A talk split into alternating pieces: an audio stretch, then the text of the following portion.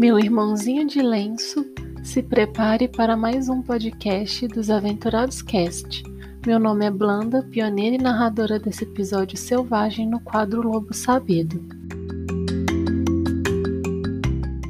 Quando Baden-Powell, o fundador do escotismo, criou o ramo lobinho, ele utilizou a história de Mowgli, o menino lobo, como enredo para o desenvolvimento das atividades de criança de 7 a 10 anos.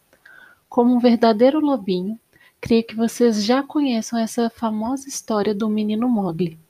Caso vocês ainda não conheçam a história, fiquem tranquilos, irei contá-la para vocês. Antes de começar a história, tenho uma pergunta. Vocês sabem quem escreveu a história e a qual livro ela pertence?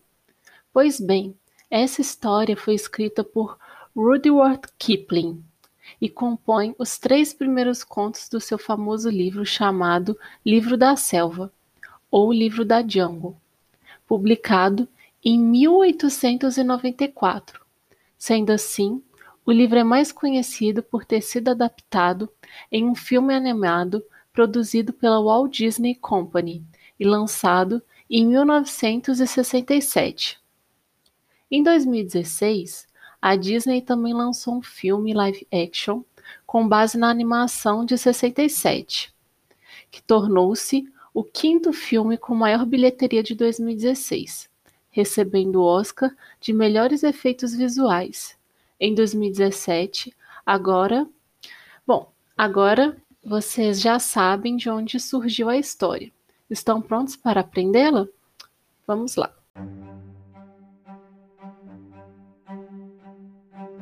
Ao anoitecer de um dia quente de verão, o pai lobo acordou de seu descanso diário pronto para realizar mais uma caçada para alimentar a mãe lobo e seus filhotes. No entanto, ao sair da caverna, ele observa a presença de alguém.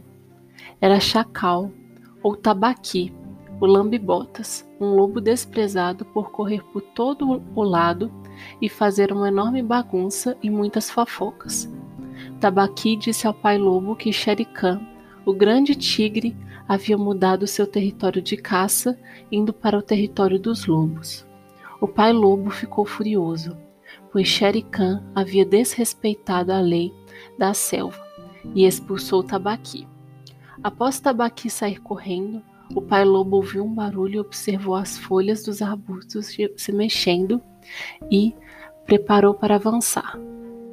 Porém, o mesmo se esquivou ao ver que aquilo que se mexia entre os arbustos era na verdade um filhote de homem, que fugia das garras de Sherikan. Rasksha, a mãe lobo, encantada com o filhote de homem, principalmente por ele ter dado tão bem com seus próprios filhotes, decidiu que queria adotá-lo e disse: Vamos acolhê-lo e adotá-lo como um de nossos filhos? Podemos chamá-lo de Mogli, a pequena rã, que é o que ele se parece por ser tão peladinho assim. Não é tão simples, Raksha. Temos que apresentá-lo na roca do conselho junto com os demais filhotes para ver se Alcateia aprova a permanência dele entre nós, disse aquela. Mas Raksha insistiu e o pai lobo concordou em ficar com ele. Algum tempo depois, sob uma formosa lua cheia, a alcateia se reuniu em torno da pedra onde se realizava o conselho. Os filhotes novos eram apresentados um a um, e do alto da roca de conselho aquela dizia: Olhai bem, ó lobos, olhai bem. E os lobos aproximavam-se para reconhecer os novos lobinhos da alcateia. Xericã apareceu esbravejando em busca da presa que, segundo ele, haviam lhe roubado. O filhote de homem pertence a mim. Exijo que seja devolvido. Sherikan tem razão, disseram alguns lobos. Essa ranzinha só nos trará problemas. Fez-se um grande silêncio na roca do conselho antes de Aquelar dizer: Sherikan não tem direito de falar nesse conselho, mas como alguns lobos estão questionando a aceitação do filhote de homem, como manda a lei, dois membros do povo livre, que não sejam seus pais, podem falar em sua defesa. Eu falarei em defesa do filhote de homem, rosnou Balu. O urso pardo levantou-se em suas patas e digo que ele não pode nos fazer mal nenhum. Deixe-no correr em nossas pradarias e assim como fiz com cada um de vocês, eu mesmo lhe ensinarei a lei. Quem agora fala? perguntou Aquelá. Balu já falou porque ele é o professor dos nossos filhotes. E novamente imperou o silêncio. Aquelá e demais integrantes do povo livre, ouviu-se a voz de Baguera, a pantera negra, que havia deslizado para o círculo formado pelos lobos. Matar um filhote é uma vergonha, disse enquanto o seu olhar astuto e alerta cruzavam com os olhos sinistros de Sherikan. Por outro lado, ele pode ser muito útil nas caçadas quando for maior.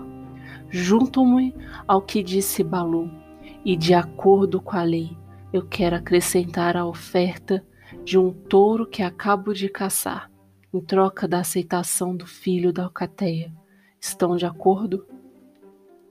Para os lobos famintos, era demais recusar a oferta de Bagheera. Logo se aproximaram de Mowgli e começaram a farejá-lo em sinal de aceitação. E foi assim que o menino lobo foi recebido pelo povo livre, e ali começou a vida de aventuras de Mowgli, que experimentou entre os lobos. O que acharam da história de como o menino Mowgli entrou para a Alcateia? O que essa parte da história quer nos passar? Eu diria que para enfrentar o Sharikan é preciso de coragem e astúcia que o Bagheera teve e uma boa estratégia como a do Aquelá e do Balu. Prosseguimos com a próxima história de Mowgli no próximo podcast. Te vejo lá!